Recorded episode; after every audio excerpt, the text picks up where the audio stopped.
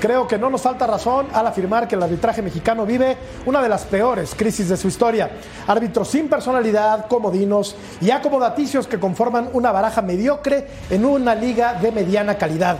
El altercado del sábado en el Azteca, protagonizado por Fernando Hernández, solamente denota la decadencia de una disciplina, la arbitral, que se ostentaba como la mejor del mundo, con exponentes de la talla de Yamazaki, R. Márquez, Mario Rubio, Leanza, Bonifacio, Los Ramorrizo, Codesal, por supuesto Los Bricio, Archundia, Marco Antonio Rodríguez y un larguísimo etcétera. Hoy ni cenizas quedan de aquellas fértiles tierras. Nos acompaña en el estudio de punto final Eduardo Bricio, voz más que autorizada para hablar del arbitraje en nuestro país. Comenzamos.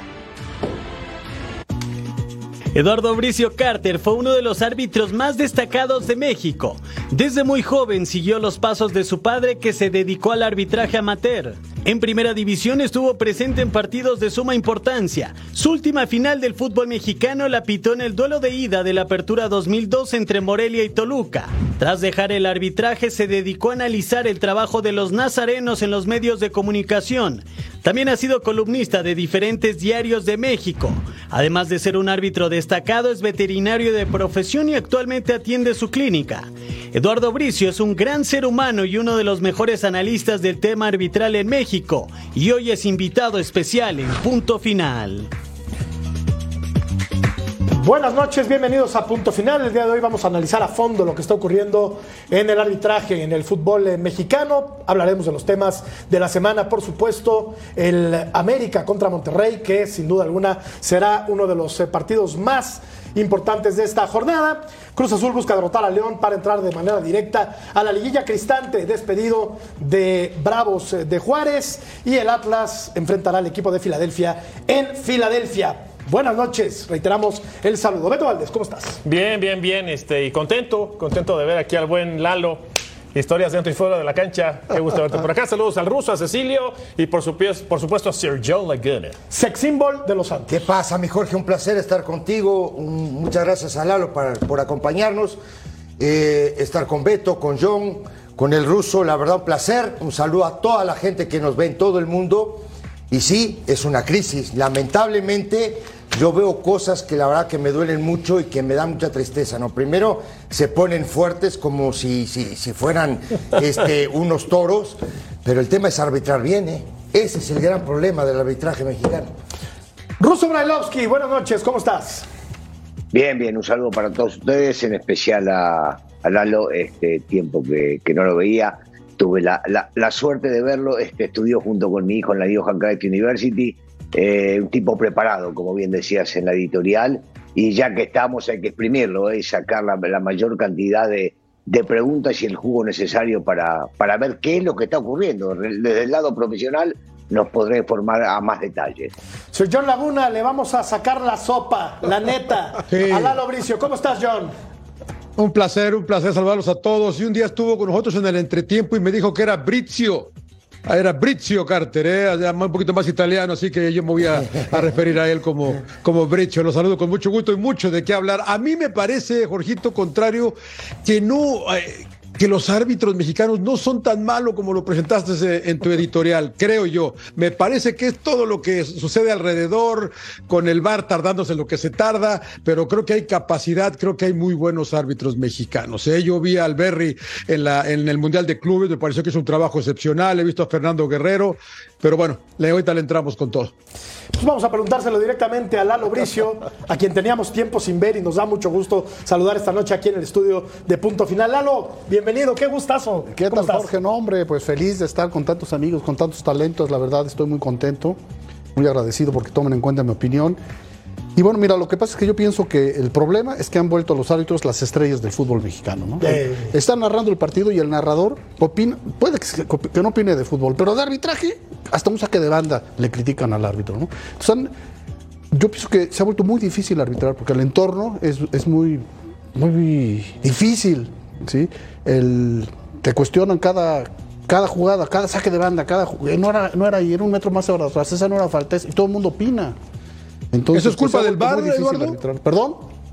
¿Eso es culpa del VAR? ¿El VAR ha hecho más complicado el arbitraje o el trabajo de los árbitros? No, mira, yo creo Por lo que, que dices que los critican más, ¿no? No, yo pienso que eso es culpa de los medios. Yo creo que el, que el VAR.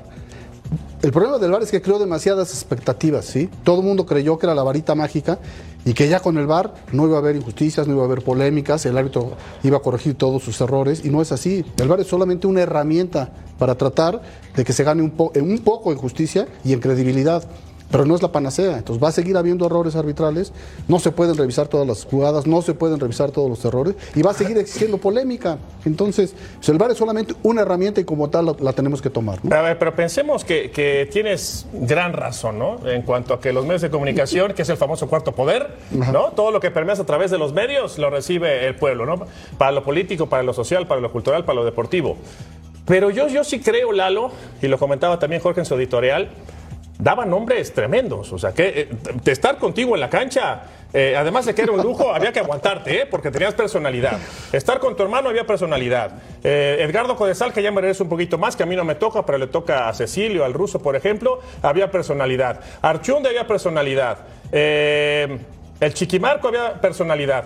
Hoy yo creo que sí le falta personalidad al árbitro. No sé si está atado de manos, no sé si hay instrucciones, no, sé, no sé qué es lo que pasa, pero yo no veo ese respeto que ustedes imponían en la cancha. Y no era base de insultos, el Boni también, por ejemplo, porque de repente estamos muy dados a decir, es que antes con el arbitraje podías platicar y podías hasta incluso decir groserías. No, no pasa por insultar, decir groserías. Pasaba porque era, era la máxima autoridad y hoy yo no la veo, Lalo. Es que mira, es una cuestión multifactorial, porque también la regla ha cambiado mucho. La regla ha cambiado y, ha- y son unos cambios que algunos de ellos son absurdos, ¿sí? Son absurdos. Claro. Esos cambios de la regla ha obligado a que mucha gente, aficionados y expertos, no, no se han compen- eh, compenetrado lo suficiente como para conocer a fondo el reglamento. Y todo, mi- todo el mundo opina. Vamos a hablar de- del caso ahora de la, de la agresión esta.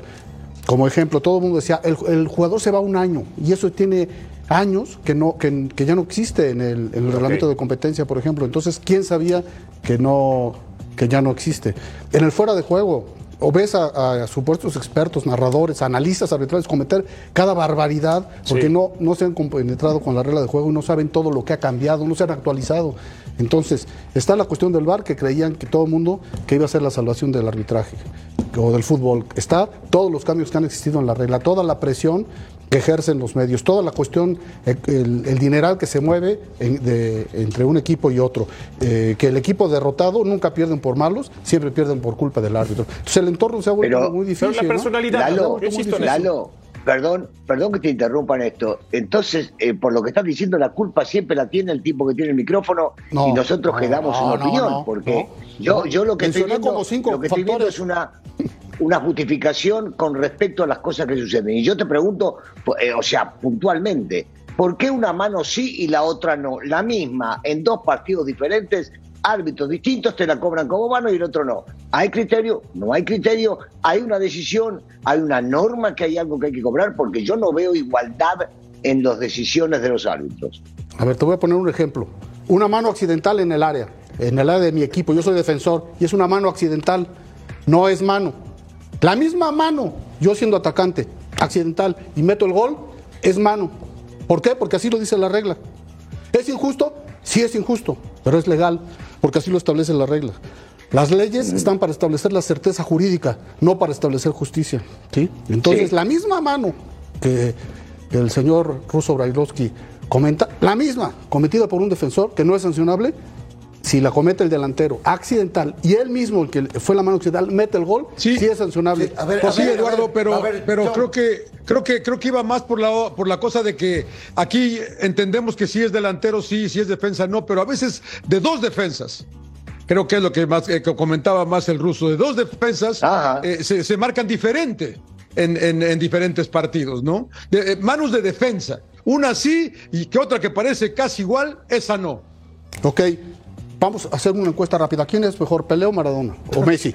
Rápido. ¿Para mí? Sí, Maradona. para ti. Pelé, para Pelé, ti. Maradona. Para ustedes. Pónganse de acuerdo. Pónganse de acuerdo. No, ¿Por qué, bueno, no, ¿por qué hay acá- tanta diferencia? Maradona. Pónganse de una acuerdo. cuestión pero- de gusto. ¿Por qué? Porque es cuestión de gustos, porque es cuestión de opiniones, porque es cuestión de gustos. ángulos. porque es cuestión de que No, hay no, árbitros que son más estrictos, árbitros más, más, más, Más laxos. más laxos, en fin, o sea, Pero el a ver, mismo, eh, el mismo VAR no te lo ver. cobra, no te ayuda el VAR, porque el VAR sobre la misma jugada que estamos comentando con John, la misma, el árbitro no lo vio por el ángulo, perfecto. Y el VAR tampoco lo vio por el ángulo. Bueno, mira, por ejemplo, hay algunos criterios. Hay algunos criterios. Si en el momento en que viene el tiro, la mano la llevas en una posición que no es eh, adecuada, una posición, si la llevas arriba del hombro y te pega, es sancionable, porque se supone que estás cubriendo un espacio que tu cuerpo no cubriría. Sí. Si la llevas pegada al cuerpo, aquí pegada, no es sancionable. Entonces, entonces ya empieza a ver de, aquí, de arriba del hombro, para acá, esa es una zona gris, que ahí es donde vienen las grandes discusiones.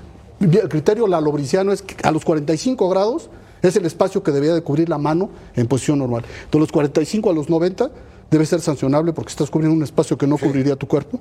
Y de los 90 eso para arriba debe claro, ser sancionable. pero Ahora hay veces que cuando viendo- viene el tiro... Sigo, con te- todo respeto te lo digo, eh, porque vos sos el profesional porque- y vos el analista de esto. Sigo viendo la misma mano que se cobra en un partido y en el otro, Sí, con diferente yo también. criterio. Lo sigo viendo. Yo, también, no, porque yo nos, quiero- nos- no, creo que nos... Pues porque son Perdón, seres humanos, Eduardo. los Siempre va a. Pero, pero, Yo quiero hacerte una pregunta. Yo, quiero hacerte una pregunta, Venga, digo, porque si no estoy de oyente hoy aquí. Upa. No, digo, la verdad. Deja de hablar así. Ah, No, no, estaba, la verdad. estaba Cecilio. Oye, no, primero, la, la primera es, hay errores de los dos lados. Bueno, para mi punto de vista, ¿eh? Y ojo que no soy ningún fenómeno eh, analizando el arbitraje, yo creo que hay errores en la parte técnica de los árbitros y hay errores en el tema, por ejemplo, del VAR. ¿Sí? Por ejemplo, hay una cosa que yo no le entiendo, Lalo, es fuera de lugar y muchas veces claro, claro fuera de lugar. Creo que el fin de semana uno de los árbitros levantó la bandera, ¿no? Y alguien, eh, alguien comentó algo también de esto, ¿no? A mí el tema es, es fuera de lugar, es claro, ¿por qué dejan seguir la jugada, Lalo? Puede haber una lesión, puede salir el arquero chocar con un delantero, por ejemplo, son las cosas que a mí me parece que el VAR debería ¿no? De arreglar en esta situación, ¿no? ¿Por qué si eso fuera de lugar? Ustedes cuando arbitraban, Lalo, no sean malos, levantaban la bandera fuera de lugar, se paraba ahí la jugada. claro. ¿Por qué hoy sigue? Ese es una- una- uno de los temas que a mí me preocupa, ¿me entiendes? Pues sí, el criterio es que tiene que haber un metro, un metro de diferencia, un metro, dos metros, perdón, dos metros de claridad. Entonces, cuando no hay dos metros de claridad, es- es- eso es una disposición de la FIFA, ¿sí? de la International Board. Si no hay dos metros de claridad, la deja seguir porque puede ser que haya un jugador ahí que te hayas equivocado y que haya y que caiga el gol y no era fuera de juego. ¿sí? Pero eso que dice Cecilio, por ejemplo, es, es- A ver, ya entendí lo de las reglas, porque hemos hablado muchas veces y las reglas cambian en cada momento y yo no sé quién las hace. ¿No? Porque pareciera que no jugaron. Digo, lo digo con todo respeto. Pero ¿en qué momento el No sentido por común. qué haber jugado, ¿eh? ¿En qué momento? No, hay que entender. ¿Para hacer las reglas? No, pero no, no. El sentido común donde entra, Sí. el criterio. No, pero no tienen necesariamente Yo que haber lo que platicaba con él es. Entonces, el sentido común dentro de una cancha desapareció. Porque todo va estrictamente regido por la regla. Entonces ya no hay sentido común en una barrida, este, se fue la pierna. Una cosa es dejar ir la pierna, como antes lo hacíamos, que lastimabas. Y otra cosa es que por inercia de la jugada golpes. Entonces te va a salvar y el bar lo que hace en cámara lenta, todos No, vemos claro. una patada aparatosa.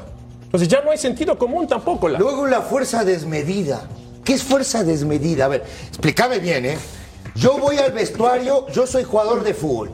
Y el técnico me dice, tenés que entrar con todo, como siempre fue, ¿eh? Ojo, tampoco estamos descubriendo algo acá.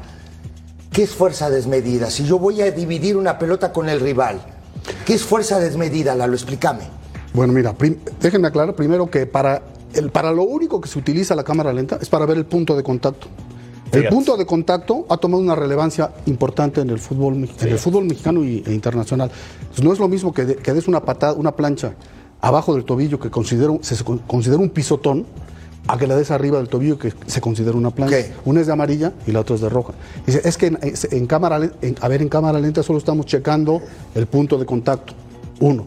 Dos, éntrale con toda la fuerza desmedida que quieras al balón. Al balón. Pero si al jugar con fuerza desmedida le pegas a tu adversario, llevas la tarjeta roja. Y en la- si llegas primero al balón, Lalo, si, si llegas primero al balón y luego le metes una patada con brutalidad Es roja también, ¿verdad? es roja también, porque debes de jugar de una, eso lo dice la regla, no lo dice la Bricio, debes pa- de jugar de una manera en que tengas, que tengas consideración por tu adversario. pero eso lo también dice le la puedo regla. pegar Lalo, también le puedo pegar Lalo sin llegar con fuerza desmedida, ¿no? Y también me van a echar. No, Ahí donde uno no. acaba confundiéndose, No, porque no, si no. le pego arriba del tobillo, como tú dices, con la plancha, pues me van a echar aunque le pegue. No, si es, una, si es un pañuelazo arriba del tobillo no va a ser de roja. Necesita ser un planchazo, una, una, una situación con una fuerza en que ponga en riesgo la integridad física de tu adversario. Entonces ahí sí.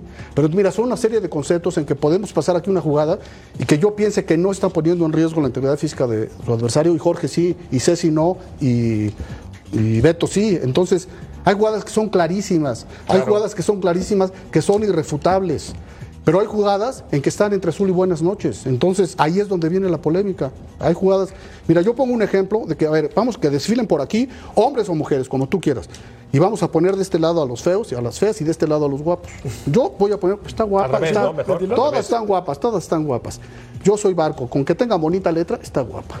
Pero va a llegar una en que él la va a querer poner de del lado de los feos o de las feas y yo del lado de las guapas. Y va a ver, va a ver, si desfía a Talía, ¿quién la va a poner del lado de las de las feas, por favor? Pero va a llegar una en que va a haber discusión, ¿sí?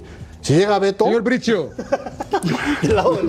pregunta, pregunta inocente, señor Bricio. Pregunta, pregunta inocente. El fuera de lugar, eh, ¿cómo es ahora? Porque yo la verdad que me lo cambian como cada dos semanas, eh, la verdad. Entonces, eh, y estoy confundido que a veces ya no es, a veces ya es una segunda jugada, a veces si el centro rosa, pero eh, y le cambió la dirección. Eh, ¿Me la puede definir un poquito aquí para mi próximo partido, por favor? Bueno, es largo de explicar, pero bueno, el fuera de juego se tiene que jugar, juzgar cada toque de balón. Cada toque de balón. Hay un gol en esta semana en el Atlas que viene un centro. Sí. Y, y el que está, el que acaba metiendo el gol no está en fuera de juego. Quiñones no está Quiñones no adelantado. sí es- perdón, sí está adelantado. sí está- pero el balón no le va a Quiñones, le va a Furch. Furch la toma y cuando tira se- es otra jugada. Borrón y cuenta nueva. Pero ahí está adelantado Quiñones, Lalo. en el momento del toma tiro- ventaja, ¿no? El ventaja. disparo de no, Furch. a ver, calma. En el disparo de Furch está en línea con el balón. El que manda en el fuera de juego es el balón. La definición de fuera de juego es estar más cerca de la línea de meta contraria que el balón. Entonces, en el momento que Furch la toca, eh, eh, Quiñones. Quiñones. está en línea con el balón, entonces no es fuera de juego. Entonces, ¿qué, qué sacó ventaja? Pues de eso se trata el fútbol, de sacar ventaja. Ahora, sacar ventaja es lo que ocurrió en, en que tira a Furch y viene el rebote y si hubiera estado en fuera de juego en esa jugada Quiñones, saca ventaja. Sacar ventaja es en un rebote, que venga el tiro, pegue en el poste y, el que está en fuera de juego la toque. Ese es, sacar ventaja. Que el portero la rechace y el que está en fuera de juego la toque. Ese es sacar ventaja. No que me manden el centro y yo lo remate y estoy en fuera de juego, sacó ventaja. No. Ahí se sanciona porque hubo interferencia en el juego. Si yo estoy en fuera de juego, me llega directo la pelota, soy sancionado por interferir en el juego. Si la estoy fuera de juego y me cae de un rebote, entonces estoy sancionado por sacar ventaja. ¿Ok? Ahora, cuando el futbolista, el defensor toca la pelota, no forzosamente me tiene que habilitar. Si viene la pelota hacia mí, yo estoy en fuera de juego. Y Beto la quiere tocar, pero no la toca con propiedad. Y se estira, la alcanza, la choca y me cae a mí y gol, fuera de juego. Estoy, estoy tomando una ventaja porque el que la haya tocado con, de una manera no tan propia, no rompe el fuera de juego. Si él la quiere controlar, se la retrasa al portero y ahí me cae a mí, sí viene de un contrario la pelota. ¿sí? No de un rebote, pues. Los rebotes no, los rebotes no habilitan. Rebote no habilita. Rebote no habilita. Tiene que ser deliberado. El Eso pase, digamos. Está narrando y están diciendo, a ver, rebote no habilita. Ahí, ya lo tenemos todo fresco. Rebote O no sea, habilita. el, el gol, Lalo, el gol del América contra, contra Pachuca, el rechazo de Valdés o el pase de Valdés, eh, perdón, de Chávez, no era fuera de lugar. Se tenía que haber cobrado como gol. A ver, ese- esa jugada, el problema es que, que, que el, porque Valdés no estaba en fuera de juego. Ese es el problema. Pero si hubiera estado en fuera de juego, si hubiera estado en fuera de juego, el, el- el rebote no habilita. El hecho de que el jugador le haya querido ju- este, jugar, val- val- valga la redundancia, no habilita a Valdés. La quiso jugar de manera impropia, la tocó. Ah, es que ya viene de un contrario.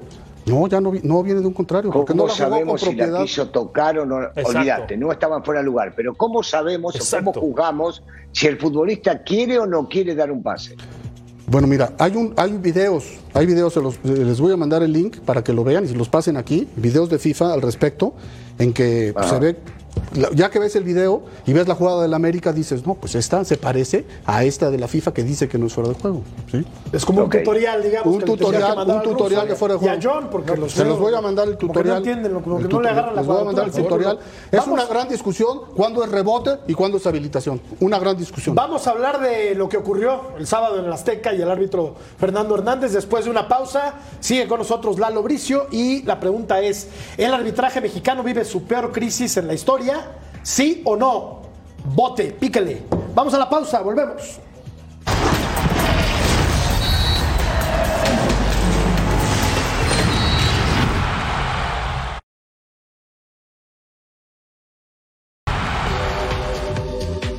Eh, lo que pasa en la cancha muere en la cancha. Eh, es fútbol. Es fútbol y, y- y tenemos que, que entender eso. Lo que lo de él es una situación que, que obviamente puede implicar una sanción, pero me parece que no, no tiene que ser el, el- responsable de- y ahora el, que quede crucificado. Me parece que es una, una acción que sin lugar a dudas le va a conllevar una, una sanción. Ah, bueno, imagínese a qué punto estamos llegando. No, ser que traigan pistola entonces para el próximo partido, mano. Lalo, Fernando Hernández va y le da un rodillazo a un futbolista de León. No, no va, El Jorge, no va. sí va. ¿Cómo que no va, John? No va, se le viene el jugador Bueno, pero lo recibe con un rodillazo. enfrente. ok, le da un rodillazo. a un fut- Es lo mismo, hombre. Le da un rodillazo al Bueno, futbolista no. de León. Aquí la vamos a ver. Es muy claro. ¿Cuál Sí, tiene que sí, ser la sanción para Fernando Hernández, Lalo? Pues mira, el reglamento de sanciones Ahí está. de la comisión disciplinaria es muy claro. Porque hay quien dice, se tiene que ir del fútbol. No, no. Que le echen un. A ver, el reglamento dice que de 1 a 15 partidos, cuando el árbitro incurra en una conducta violenta, contra quien sea, puede ser contra un jugador, contra un recogebolas, contra uno de sus compañeros, contra quien sea, incurre en conducta violenta, debe- es de 1 a 15 partidos y de nue- 90 a 500 sumas. Hasta ahí, ahí en ese rango cae. A ver, a ver, Lalo, decime una cosa. Así como no, yo voy a agredo a un rival o agredo a un, a, o- a un compañero mío, me sacan la roja. A este muchacho en el partido, yo lo estudié entre broma y hablando en serio, decía, a este muchacho no habría que expulsarlo del juego después de esta agresión. ¿Al árbitro? Sí. Pues. Pues no está Pregunto, digo- Sí, ahora sí que no está contemplado en No las está reglas. tipificado. No está en la tipificado. regla. No está tipificado. No está tipificado. Pero mira, yo quiero empezar por decir que cualquier acto de violencia que ocurre en nuestro querido deporte debe ser condenado. Por eso. Punto número uno. Punto número dos, si ocurre por la o lo, lo provoca la persona que está encargada de, de ser el garante de la moral del juego, que es el árbitro, debe ser más condenable. Entonces, ahora que ya se pidieron perdón el León y, y el Curro, ya están todos muy tranquilos, debe haber una sanción. Debe haber una sanción, pero la sanción Ahora- tiene que caer en, lo- en- en el rango que establece el reglamento de sanciones. Está bien, pero vo- vos estás diciendo y comparaste, creo que en el bloque pasado, con respecto al reglamento de sanciones, y decía, yo, por ejemplo, sugería que así como se castigó a Aguilar, el paraguayo, en el partido de Tijuana, el mismo árbitro, el mismo árbitro, contra la América, y se le dio 10 fechas, pero los árbitros amenazaron con parar el fútbol si no se le daba más, porque le faltó el respeto, porque lo tocó, porque le por lo que vos quieras, y se le dieron un año. Y yo digo que ahora cambió el reglamento o no es lo mismo el reglamento para uno que para otro. Pregunta con este, mi opinión de por medio. ¿No es lo mismo? ¿No tiene absolutamente nada que ver? O sea, defendemos más al árbitro que al futbolista. Es que ya cambió el reglamento ruso, ya cambió el reglamento. ¿Cómo han pasado los años, las vueltas que dio la vida, dice la canción? Entonces, Sí. ya es otro reglamento. En aquel entonces, si le pegabas a un árbitro, eh, te ibas un año. ¿Sí? Como Sermaten se fue un año, como Marín se fue un año. Zambuesa también agredió a un árbitro. Zambuesa no me acuerdo qué pasó. En un entrenamiento, Pero por cierto. Con, con Pablo, con Pablo Aguilar ya no era, eh, había un año. Entonces los árbitros exigían su tequila y pedían su canción y quisieron un año. Pero ahora ya no hay un año. Entonces, si quieren que apliquen una sanción que se aplicaba en, 1917 en 2017, ya no se puede, porque estamos en el Me queda 2023. claro. Entonces hay quien dice, es que Lalo- no es justo, porque al, al jugador le dan un año y al árbitro de 1 a 15 partidos. Es exactamente la misma sanción. Si un árbitro agrede al- a, a uno de los oficiales del partido, de 1 a 15 partidos, varía la, la, O sea, ¿cuánto la tiempo lana. se tiene que ir este muchacho? De 1 a 15 partidos. De 1 a 15 De partidos. 1 a 15. A ti te pusieron Lalo, un micrófono. le- eh, por ahí leía- dame- rápido, John. a Sí, ti, sí, a sí, ti. Faitelson te puso un micrófono. No, yo me lo puse solito. Bueno, te lo pusiste tú, pero porque, bueno, eh, vamos. ¿Y te echaron cuántos partidos? Me echaron seis meses. Seis meses. Esto es mucho más grave, Lalo. Pero claro. Esto es mucho más Pero grave. por Pero supuesto. dice que cambió el reglamento. O sea, Sí, ahí cambió, está el pero- tema. Seis meses luego me quitaron del gafete Pero de FIFA. eso- pero lo esto, fue, esto fue una. eh, Lalo, esto fue- eh, ¿le pueden quitar el gafete FIFA? ¿Perdón? ¿Le pueden quitar el gafete FIFA? Eso sí ¿Le puede pueden quitar el gafete Es que FIFA? mira, la FIFA es muy, muy impredecible y temperamental. De repente hay cosas gravísimas y, y no, no pasa nada. Y hay cosas que no son tan, tan graves y uf, ponen el grito en el cielo. Entonces ahí sí no me atrevería a opinar porque la FIFA es impredecible. Por eso yo te he hablado de la personalidad. O sea, cómo. A ver, hagamos un supuesto, ¿no? Que de repente los supuestos no se deben de, de- de- de aplicar. ¿Cómo hubieras controlado una situación como esa? Te lo comento por lo, siguiente, digo. déjame terminar el, el- el comentario. Porque tú ves que hay partidos en donde les manoté Guiñac, por ejemplo. Yo me hubiera gustado ver a Guiñac eh, contigo este, hacer manotazos y gritar y gesticular. Hay partidos en donde le dicen de todo al árbitro y el árbitro calladito. Hay partidos como el de Quiñones, por ejemplo, de Tigres Toluca, que tiró un manotazo y lo echan. O sea, ¿cómo se controla? ¿Por qué la personalidad del árbitro no controla este tipo de situaciones? Ese es mi tema. Mira, te voy a decir, yo pienso que el 90% de los problemas que tiene un árbitro son generados por él o los pudo haber prevenido. En este caso, eh, eh, cae un gol, ¿no? El gol del empate del América. Entonces se te vienen los 11 diciendo, mano. Entonces tú decir, oye, es muy probable que haya habido mano. ¿no? O sea, yo como árbitro digo, a ver, si los 10 me vienen a decir fue mano y todos como fieras, entonces, a ver, lo primero, el bar me tiene que avisar. Pero si no me avisa el bar, yo les digo, a ver, tranquilos, vamos a revisarla, papá. A ver, Ceci, tranquilo, papá. jo, del tranquilos, vamos a revisarla. ¿Ya? Tranqui- El momento que les haces así, Ok, ya es calmas las aguas. Claro, claro, claro. Tranquilos. Pones Entonces ya- la pelota en el piso. Entonces ya le dices al del bar, ¿qué pasó, papá? ¿Me la vas a mandar o no? Ahora, el ¿Me bar. vas te- a ayudar No, o me vas a enterrar o qué está haciendo allá Fíjate arriba? lo que te voy a decir. El protocolo del bar te autoriza a que una jugada polémica la vayas a revisar para que ganes en credibilidad. Claro. Si el partido está súper álgido y es una decisión súper importante para ese partido, para el fútbol, para el torneo, para el campeonato, el bar te da chance. Ven a ver, papá. Para que ganemos todo. El bar te deja. Y ganas no te estás pasando Pero- de listo. Les dices, "Espera, oh, no, ¿sabes qué? Esta vamos a revisarla, papá. Es muy importante este gol. Entonces, ah, no, espérate, ya está. No fue mano. Espérate, espérate. Aquí vamos a hacer. Que se calmen. O sea, ganas tiempo. Que se calmen los de León. O sea, que Claro, se calmaron. claro. Ya vas y gol. Y ya nadie te viene a pegar de rodillazos y no te enojas ni tiras rodillazos tú. Era una situación controlable para un árbitro de experiencia, desde mi punto de vista. Ok. Lalo, eh, una pregunta, otra pregunta inocente. ¿Por qué, ¿Por qué nos tardamos tanto en el bar en México? Después de dos, tres minutos deciden eh, decirle al árbitro que vaya a verla. Yo veo mucho fútbol inglés y en 30 segundos deciden máximo un minuto que, que- gol, no gol, offside, no offside. ¿Por qué nos tardamos tanto en México con el bar? Mira, yo pienso que en todo el mundo se tardan, ¿eh? Yo pienso que hubo en la final de la Champions que se acordó el Madrid, hubo un gol muy polémico que creo que le anularon a Benzema. Se tardaron como tres minutos y nadie dijo, ay, cómo se tardan, porque era ya en Madrid.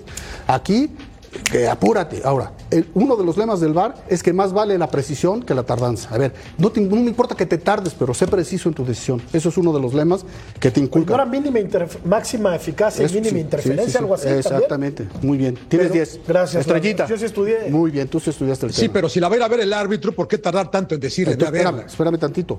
Tiene que escoger, tienen que escoger las jugadas, ¿sí?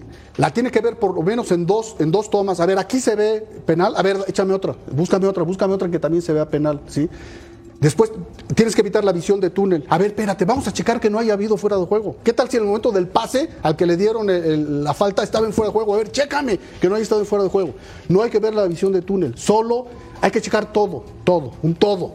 Entonces, Ah, sí, bueno, lo ideal sería checarlo en 10 cero de cuando minutos. Pape, pipo, pu. Pero hay que checar todo, hay que checar todo. No está tan fácil. ¿Sí? Mira, creo que la, la Comisión de Árbitros los está invitando al bar. Yo eso haría, órale, vénganse cada, cada semana, vénganse tres o cuatro, órale. No, pero sí hay unas Hagan el jugadas, Lalo. Hay unas jugadas que, que al toque te das cuenta. No seas malo. Yo- pues sí. Hay unas que dices. Tú lo "Ay, estás viendo, Lalo, y mira hay que, otra. que tú Otra estás viendo y te Otro das mensaje cuenta. que me gustaría dejarles aquí es que la regla, la regla contempla que el árbitro se puede equivocar. El ar- la la Claro. regla te lo dice. Sí, La sí. Si lees la regla, te dice el árbitro, el fútbol es dinámico, el fútbol es polémico y habrá jugadas en que el árbitro se va a equivocar y va a dar una decisión errónea. Y ahí es donde tiene, eh, se le pide comprensión a la familia futbolera, se le pide comprensión Pero al salgan y capitán, al díganlo, equipo y a los directivos y a los Pero medios. nadie lo dice. Sálganlo y díganlo, lo de Yo no escucho- fue un error. Ah, pues es el mensaje que les Claro. estoy dejando. No, claro, pero digo, pero, pero digo, tú, tú, tú sabes que tra- yo trabajé muchos años con Armando. Yo no he hablado con Armando, me, me encantaría hablar con él, pero digo, a ver, por lo menos, digo, salgan y, y- y- y den la cara Claro. y digan, nos podemos equivocar. Nos, nos podemos Mira, equivocar. La regla autoriza, la regla te dice que puede haber saques de banda y meta y esquina dudosos, ¿sí? Entonces yo digo, ¿por qué no te autoriza? ¿No puede haber goles dudosos? Pues hay goles dudosos, hay saques claro. de mata dudosos. Hay muchas Ayer lo de Quiñones dudosas. fue vergonzoso, ¿eh? Vergonzoso, porque al pibe lo vienen agarrando, manoteando. ¿sabes Sí, qué? a mí también. El problema es que el árbitro Sí. está atrás, o sea, lo jalan de aquí y el árbitro está allá, no pudo ver y el dinero estaba allá y el cuarto oficial allá, o sea, nadie vio el jalón. Y él, en lugar de, de- de- con mesura, oye, me jalaron, ponte atento, ah, no, ya estás amonestado. Y le haces, sácate a bañar. Pues, Estás pidiendo a gritos, expúlsame. Mal el árbitro, pero es comprensible el error del árbitro por cómo lo jalaron. No lo pudo haber el liniero que estaba allá, el árbitro estaba atrás y el, y el, y el cuarto. Pero que le avise el el VAR. VAR no puede Claro, decir El nada. VAR, ahí, ¿no? el VAR no puede marcar esas faltas. El VAR Claro. no está para arbitrar. El VAR está No para, cuestiones muy específicas. no nos hagamos tarugos. No, no, por no, no, porque se graba. Se graba, se graba, está grabado. No, no, no. no. Pero si es para como ayudar, dijo, como dijo alguien por ahí, no somos iguales. No somos iguales. Pero, Ahora, si, ¿por qué no pero si es para ayudar, si es para ayudar, No. por, boom, mira que No. lo están manoteando, lo- le, le tiraron No, la no, no, no te puedo sé, decir, digo. no te puedo decir, no, el saque era al revés. ¿Sabes que era tiro de esquina? Oye, este, era, era, este, se- sí, se tiene que ir. ¿Sí? ¿Sí? Se tiene que ir. Se tiene que ir, me dijeron en el chicharo. Pero usted no, ¿sí? Pero yo creí que se tiene que ir el jugador que hizo la ¿Usted, falta. don Lalo, no se tiene que ir? ¿Quieres que te diga la verdad así al aire? Se me juntaron las novias. Entonces yo tenía, tengo una invitación a otro programa. Y entonces les Ok, dije, oigan, con mucho gusto voy, sobre Bueno. todo con estos amigos y con este panel tan genial que hay en este programa. Pero quedé con los otros. Empeñé mi palabra de por medio, mi palabra de árbitro. De, eh, Pero- de- Oye, lo que ir es a otro, a increíble- otro Te aseguro medio. que no te la vas a pasar mejor que No, estoy seguro que no. Yo solo te quiero decir, a, ver, a ver si no me hacen examen como Solo aquí. te quiero decir antes de irte que el VAR es una herramienta fabulosa, pero suele caer en manos de cualquiera, ¿eh? Yo te voy a decir que para a mí me gustaba más el fútbol sin bar. Claro. A mí, a mí, A a mí mí. también, A mí. a mí Yo también. sin bar. A mí también. A mí también. A mí también. Es más justo, ¿no? Una No de sirve tus- para nada el No VAR. sirve Una para de nada. tus VAR. frases, una de tus frases y platicábamos. Uno de los deportes más humanos en donde se, se aceptan errores y aciertos, lo están echando a perder con, con este tipo de situaciones. Y después la otra, es increíble escuchar a analistas arbitrales. Sí, no necesito dar nombres y apellidos, que no se pongan de acuerdo. Dinos las Pitaron, pitaron copas del mundo, trabajaron juntos y uno dice una cosa, otra dice otra. Dices, caray, El árbitro con sus errores y, y sus aciertos humaniza el juego. Claro, lo humaniza. ¿no? Entonces tampoco te gusta el VAR. No, ¿El Bueno, sí. con B chica? Bueno, sí, sabes. Bueno, Lalo, qué gusto. Hermanos queridos, muchas gracias. Un placerazo, ¿eh? Fabrizio, Gracias Cuídense. placer. Abrazote. Revisamos la encuesta, vamos a la pausa. Muchas gracias, Lalo. De verdad, qué placer. espérate, todavía no. El arbitraje mexicano vive su peor crisis en la historia. La gente opina que sí. Pausa, volvemos.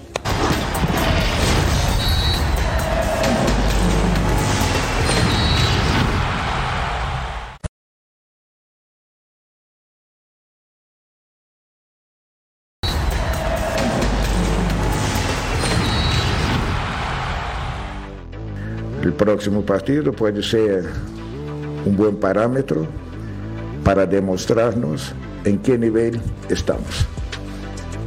Yo creo que por ahí debe ser el asunto. No hay una preocupación de tener. Lo que sí queremos estar dentro de la liguilla. Parece que les encanta seguir llenando el cochinito con tarjetas amarillas. Y esto no lo digo ahora, lo digo hace años. De veras, porque si vemos el rubro de tarjetas amarillas que recibe la federación, dices, no, ¿para qué lo quito? Al contrario, voy a aumentar. ¿Y el fútbol qué? Son fútbol, de veras. Se, se queja del arbitraje Ricardo Ferretti y es que hacen buen negocio, ¿eh? Pero ¿sabes Sacando por, qué tarjetas pasó, amarillas. ¿Sabes por qué pasó este Jorge? Por un saque de banda de Rivero. Se tarda Rivero en sacar el saque de banda y amarilla. Y eso te lo cobran, eso va a la federación. ¿eh? Todo lo cobran. Todo. lo cobran, todo. Todo lo cobran. Bueno, el eh, Cruz Azul va a visitar a León el próximo eh, fin de semana. Seguramente es un rival muy calificado, el León. Y aquí creo que sí vamos a medir las aspiraciones reales de Cruz Azul de cara a la liguilla, ¿no? Porque Oh. hasta ahora como que no se ha encontrado con un, con un peso pesado. Le faltan. No, le gana Pachuca, Pachuca le gana. Mira, bien, no, pero, pero. Pachuca, Sí, Pachuca no gana, ha le sido. gana bien. bien, pero Pachuca. Pachuca no ha sido el Pachuca del torneo pasado. Yo me quedo y, y- y, este, recuérdame, Russo, si estoy bien. Russo decía que a él le gusta mucho cómo juega el León. Y yo comparto, lo de León es tremendo. O sea, León en 45 minutos no dejó jugar al América, que para mí es el que mejor juega, a mi parecer y a mi gusto, ¿no? Entonces, este León no ha perdido hace muchas semanas, este León tiene llegada, este León se defiende bien y me parece acertado Nadie lo que ve dice el jugar a rayados aquí, ¿verdad? Sí, Beto. No, no, a todos. Rayados. Yo, yo digo, cuando me preguntaban cuál es el equipo que más me gustaba como jugar al fútbol, yo decía León, sigo Sí, sosteniendo que sí, León. claro. Por supuesto que no le quito ningún mérito a Monterrey, que me parece el más equilibrado y por algo está en la situación que está y está jugando en este torneo en otra liga, aunque la liguilla es otra cosa. A mí me encanta cómo juega León A mí igual. eh, cuando se engancha y cada día o cada partido juega más tiempo bien, por lo menos dentro de mi gusto. Le sigue Toluca. Lo que pasa es que Toluca tiene sus altibajos, como le ha sucedido contra Tijuana y después contra Tigres, y con un hombre de más todavía y con una diferencia enorme en el marcador. Pero, pero sí, o sea, no, no, no quito el dedo renglón, sí, me sigue pareciendo que el América juega bien también de ratos, pero me sigo quedando con el fútbol del León y es una prueba, como bien decía el Tuca, eh, me parece que es la prueba importante porque después del América eh, dirigiendo el Tuca no se van a comer siete en América. Ah, no, claro que Entonces este partido es sumamente importante. Y escuché rápido, rápido a, a mi maestro Sir John Laguna Sí. decir de Monterrey. Lo, que pasa, algo. lo que pasa es que Rayados, mi querido maestro Sir John, está en otra liga. Eh, Eso sí me atrevo a decir. O- o- Quiero ver al valiente y el bravo que le gana a Rayados hoy. Hoy, eso sí es cierto. ¿eh? El- pero, el sábado pero después. Va a haber uno muy El valiente. ya sábado, verás, el ya sábado es de. Pero después, pero Ahí después. está. A mí lo de León, oye, a mí me decían una frase, y no sé si a usted le tocó, Ceci, este ruso. Juega y no dejes jugar. Eso hace León. Live and let die. No, claro. Y es difícil hacerle goles, Beto, también, ¿no? Porque en esa Claro. racha ah, habían concedido tres en los diez partidos anteriores, que para mí eso, yo, me- siempre me ha gustado mucho ese, ese dato. Yo desde los tiempos del gran maestro Ricardo de León, que escuché el cero en contra, era lo más importante, siempre se me quedó muy grabado y el equipo del Arcamón lo tiene muy bien manejado, ¿eh? Cinco goles en once partidos, la verdad que, ojo con este equipo, junto con Rayados, para mí el León es lo mejor de este torneo. Cada que te escucho, John, demasiadas alabanzas a Monterrey. ¿Qué te gusta tanto de Monterrey? Si es el líder, si está robando en la liga, tiene muchísimos puntos, tiene un plantel extraordinario, pero no es el equipo que mejor juega a la pelota, John. Pero es, sea, que, es que volvemos a lo, y- y lo volvemos a lo de ayer. quiero- y- lo ¿qué quiero es- ver. ¿Qué es el que qué es lo que mejor, qué es lo que para ti es jugar bien a la pelota? Decíamos Porque que es la de verdad le ha ganado. ha- Hay que ganar. O sea, ha, ha perdido uno y empatado uno y ha ganado todos los Quiero demás, verlo en la Y Si liguilla. tú ves la calidad, si tú ves el- la, la competencia que hay interna, el, el sábado entra Joao Rojas, entra Dubán Vergara, no estuvo Funes Mori, eh, se, se mete a Vegas atrás para descansar a Gallardo, no juega Aguirre, está Cortizo. La verdad que dices, este equipo no le duele nada, la verdad que no le duele nada. Es muy, como dice el ruso, ¿quién sabe qué pasa en la liguilla? Sí. Yo lo veo muy completo y la competencia interna, Buse sabe lo que Ay. hace, sabe lo que juega, no se complica, ¿no? Hay, hay algo bien Lo importante quiero para ver en mí. la liguilla, John. Lo A quiero ver. ver en la liguilla, al Monterrey. Hay, hay algo bien importante para mí es cuando los equipos se vuelven maleables. Monterrey es un equipo maleable, León es un equipo maleable, ¿no? Te puede jugar con cuatro, te puede jugar con cinco Toluca atrás, es un equipo maleable. Toluca es un equipo que se te juega 45 minutos como ayer, que te pasa por sí. encima, luego se confía y Luego termina perdiendo, pidiendo la hora. Ahora, yo Se quiero hablar. solo estamos Toluca, hablando ¿eh? de León, Se ¿verdad? lo complica Yo- solo Yo, quiero hablar del León. Estamos hablando de Cruz Azul. Y, y estamos hablando de Cruz Azul que juega con León. Sí. Por cierto. Sí. Si no me equivoco. Ya, ya. Entonces, este, creo que hoy Cruz Azul es un equipo ordenado otra vez, compacto, comprimido, que, que saca ventaja de la velocidad de los tipos que tiene por afuera, no que se junta muy bien cuando no tiene la pelota. Y ese tipo de situaciones, me parece a mí que León del otro lado también te jugador de muchísima calidad. Tiene, tiene este muchacho Moreno, Barreiro, Frías, Rodríguez. No, de pronto te juega con una línea de cinco. Yo qué sé, me gusta el León para, para, para este partido con Cruz Azul. Una, porque me parece que va a ser parejo y que el Tuca no se va a ir a regalar en León, ¿eh? El Tuca sabe cómo tiene que plantear este partido y creo que vamos a ver un gran partido. ¿Sabes qué? me El problema es cuando se te cae el barreiro, cualquiera de todos esos que mencionaste. Bueno, sí. ¿Qué haces? Sí. Ahí, lo ahí es la gran diferencia con Rayados. No, no, bueno, es que Rayados juega otra liga. Rayados, Rayados, yo- tiene cinco goles de como- cuatro de Aguirre, cinco de dejen de decir Ponchito, que juega otra liga. No, sí. Pero Dejen de como decir dijo Beto, liga. John, eh, Rayados está en otra liga. Otra vez, te estoy diciendo. Dejen, de, dejen Ahora, de decir eso. yo me porque atreví la a gente decir- va a creer que ya es campeón, pues ya denle el título No, no, no, a no. Hay que jugar a liguilla. ¿Y quién, Hay quién- que quién jugar a está diciendo que ya es campeón? Acabas de decir tú, acaba de decir otra acaba liga. de decir Beto que, está, Juega- que juega en otra liga. por supuesto que sí. juega en otra y lo liga. sostengo. Ahora, Tiene nueve puntos de ventaja al segundo. No, no, y, y sin quiero ver el sábado en el Azteca. Y quiero problema. ver el sábado en el Azteca. Ahora, yo me atreví a Monterrey. decir- ¿Estás seguro? Lo quiero ver así. sí, Yo me atreví a decir el torneo pasado porque, y no sé si compartan conmigo, que León, el estadio como tal, para mí es de los más difíciles en México. Claro. Para jugar, ahí meterse al estadio de León es complicadísimo, ¿no? Y había dejado de ser una aduana complicada. Como que ya cualquiera iba a León y, y- y León no aprovechaba eso. Hoy, hoy de nuevo, ¿eh? O sea, lo del Arcamón, mis respetos. Es un porque equipo que tiene, que tiene memoria, ¿no? No, no, una locura. La ha recuperado. No, lo fue- de León es tremendo. Estamos recordando la época de Matosas, la época de Ambriz y ahora la época del Arcamón. Ha tenido entre, esos, entre esas etapas algunos eh, altibajos, ¿no? Sí, Pero señor. hoy, hoy Russo sí es uno de los equipos más parejos del torneo y no tiene, Daniel, me parece, y esto, es, y, esto, y esto juega a favor de León, no tiene los reflectores que tienen América, Guadalajara, Pumas o Cruz Azul. Entonces, tranquilo, va navegando y seguramente va a llegar a muy buen puerto el equipo de León. A mí me gusta mucho Russo.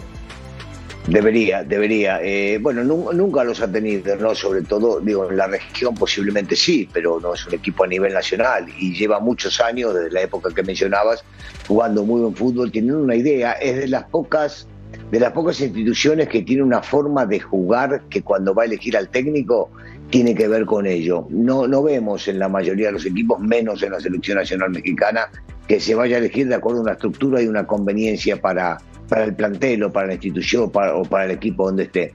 Me gusta y me gusta mucho. Al principio se criticaba lo del Arcamón, que no es lo mismo, que no es un equipo chico como el Puebla y no sé cuánto. Bueno, la gente se fue dando cuenta que el tipo sabe que los jugadores entienden y que con algunas variantes importantes que puede llegar a realizar en el partido, no es un equipo predecible. Al no serlo, va a ser un equipo contendiente sin lugar a dudas al título. Vamos a ir a una pausa. Se fue Cristante y no vino Palencia hoy. Está sospechoso. ¿no? Vamos a la pausa. Lo vieron, lo vieron. Volvemos a punto en final. La frontera.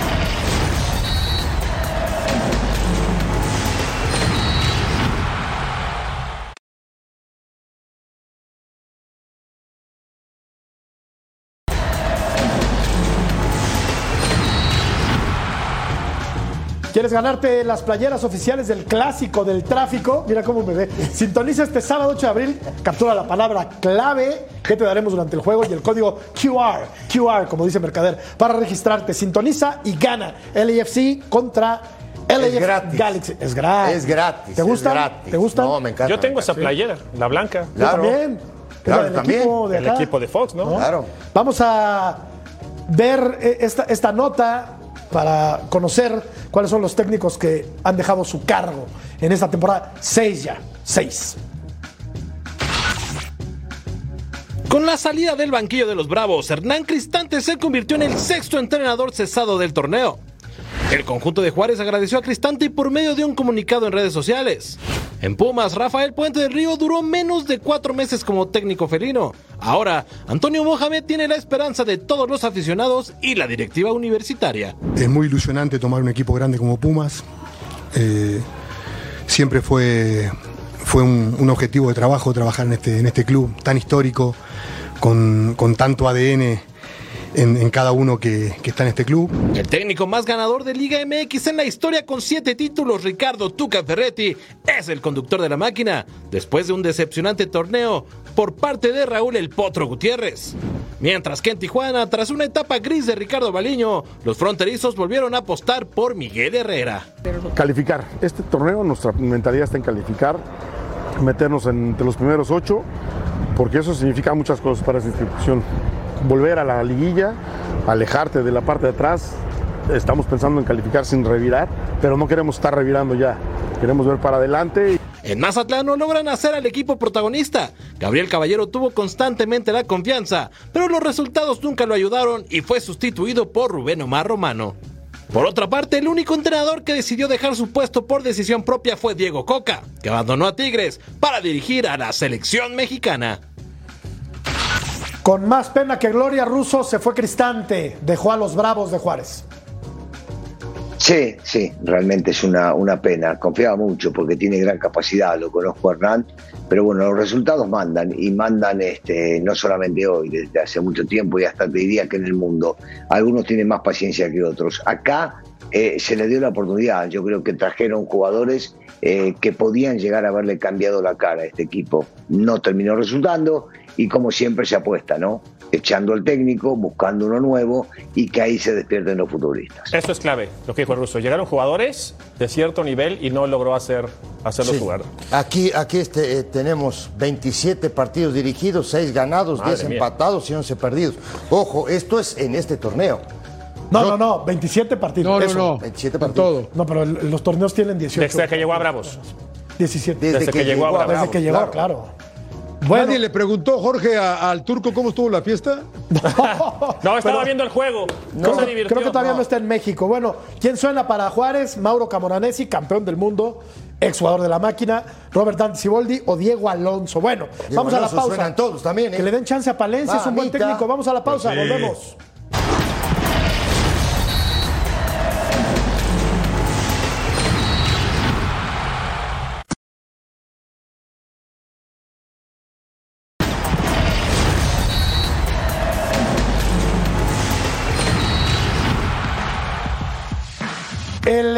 Nuevo Atlas, John. El nuevo Atlas, ¿qué tal? El nuevo Atlas. Va a visitar a. Philadelphia Union este martes. A ver, John, dime la ver neta, dime la neta. ¿Ya podemos pensar en serio en este equipo o no? Eh, híjole, pero le toca un equipo bravo de la MLS. ¿eh? Si hay un equipo que ha sido consistente en las dos últimas temporadas, Jorgito, ha sido este del Union. ¿eh? Pierde la final de manera dramática el torneo pasado contra el AFC. Es un buen equipo de fútbol. Eh, la veo complicada para, para Atlas, que avanzó de panzazo en la ronda anterior. Creo que va a ser muy agradable esta llave. ¿eh? No sé De si tengas reservado. no sé si tengas ruso algún comentario sobre este particular. No, es poco para agregar porque confío en John, que la conoce de, de sobremanera esta liga, y si nos está diciendo que es un equipo competitivo, yo lo único que estoy diciendo del Atlas es que muchos goles, muchos goles llevan los últimos tres partidos, y esto es un aliciente para el equipo y para poder llegar a vencer o recuperarse cualquier resultado. Pues nada más 11 goles en tres partidos es una, es una buena cosecha. Vamos a la pausa. Continuamos en punto final.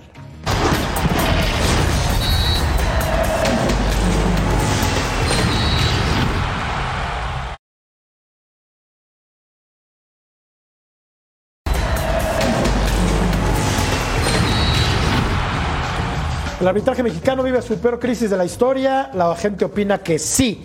Nos vamos, Beto Valdés. Gracias. Buenas noches. Igualmente. Ceci, Vámonos. querido, Un placer, gracias. Buenas un noches. placer. John, buenas noches, gracias. Ruso, Un placer, como siempre. tómate tu melatonina, un vasito de leche tibia y vete a dormir. Epa, epa. Gracias, buenas noches. Hasta Buenas mañana. noches.